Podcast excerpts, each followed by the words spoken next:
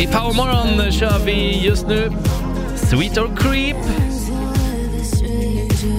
En situation som uppstått eh, alltså som det är upp till mottagaren egentligen om det är sweet eller om det är creep och så diskuterar man lite kring det här. Eh, ring in 9213 om du tycker, vill tycka till. Eh, vi berättar om Simon då i alla fall som har hört av sig till oss. Han var på väg hem efter en utekväll på tunnelbanan där han och en annan tjej kliver av så utbryter det bråk mellan ett gäng huliganer. De lyckas ta sig förbi, de känner inte varandra, eh, men hon, han märker att hon är uppe, alltså hon är skärrad av det som har hänt. De eh, går åt samma håll, för han bor också åt det hållet, eller åt det håll som hon går i alla fall. Eh, och hon ser sig omkring hela tiden och är liksom ska, skakig. Ja. Han eh, bestämmer sig då, eh, när han märker att de går in på samma gata, eh, att, eh, att springa, att springa, inte springa fram, men gå fram. Gå i kapp och helt enkelt göra som så här, nu ska jag citera så att jag säger rätt här.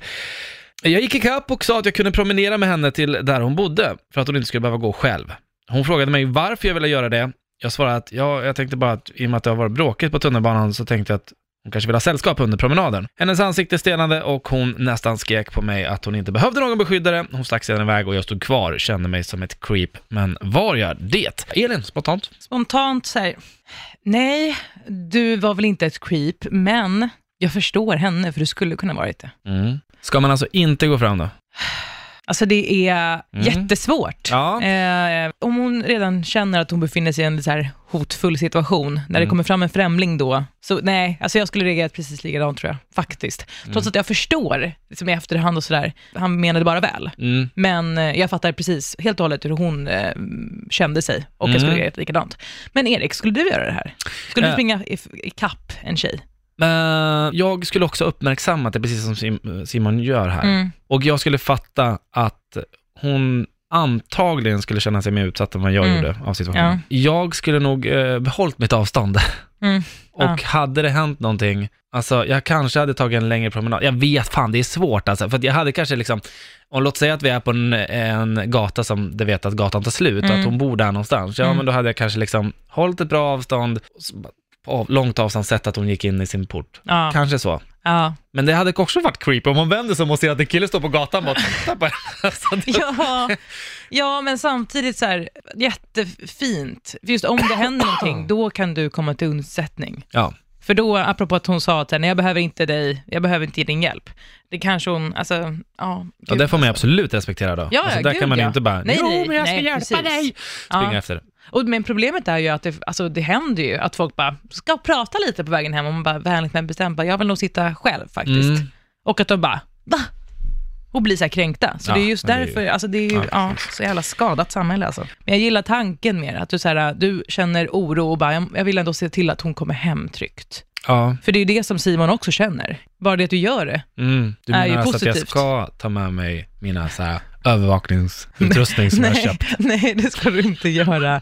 Däremot så är det skitbra. Men det är så som taxichaufförer som utan att man ber dem stanna kvar och vänta tills man går in i porten. Ja, det är snyggt. Det är fantastiskt. Det är snyggt. Mm. Även om det suger att det ens behövs. Vi har en eh, vän på eh, Instagram som heter Andreas som har skrivit till oss, om, till oss en väldigt bra grej som vi kan testa. Mm. Berätta storyn om killen och tunnelbanebråket från hennes perspektiv. Det är faktiskt sant. Alltså så här, om hon hade skrivit in till oss så hade det ju varit, det var bråk på tunnelbanan, jag kom upp, jag går och märker att det är steg som kommer efter mig snabbare och snabbare och snabbare.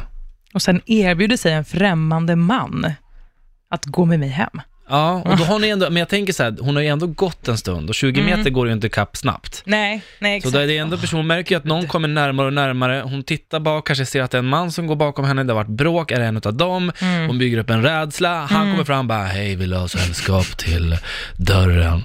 Så kanske hon låter, han låter i henne så då. Ja, Medan i det här kanske sa så här, läget. Tja, du jag tänkte bara kolla om du vill ha sällskap Ja, till dörren. ja.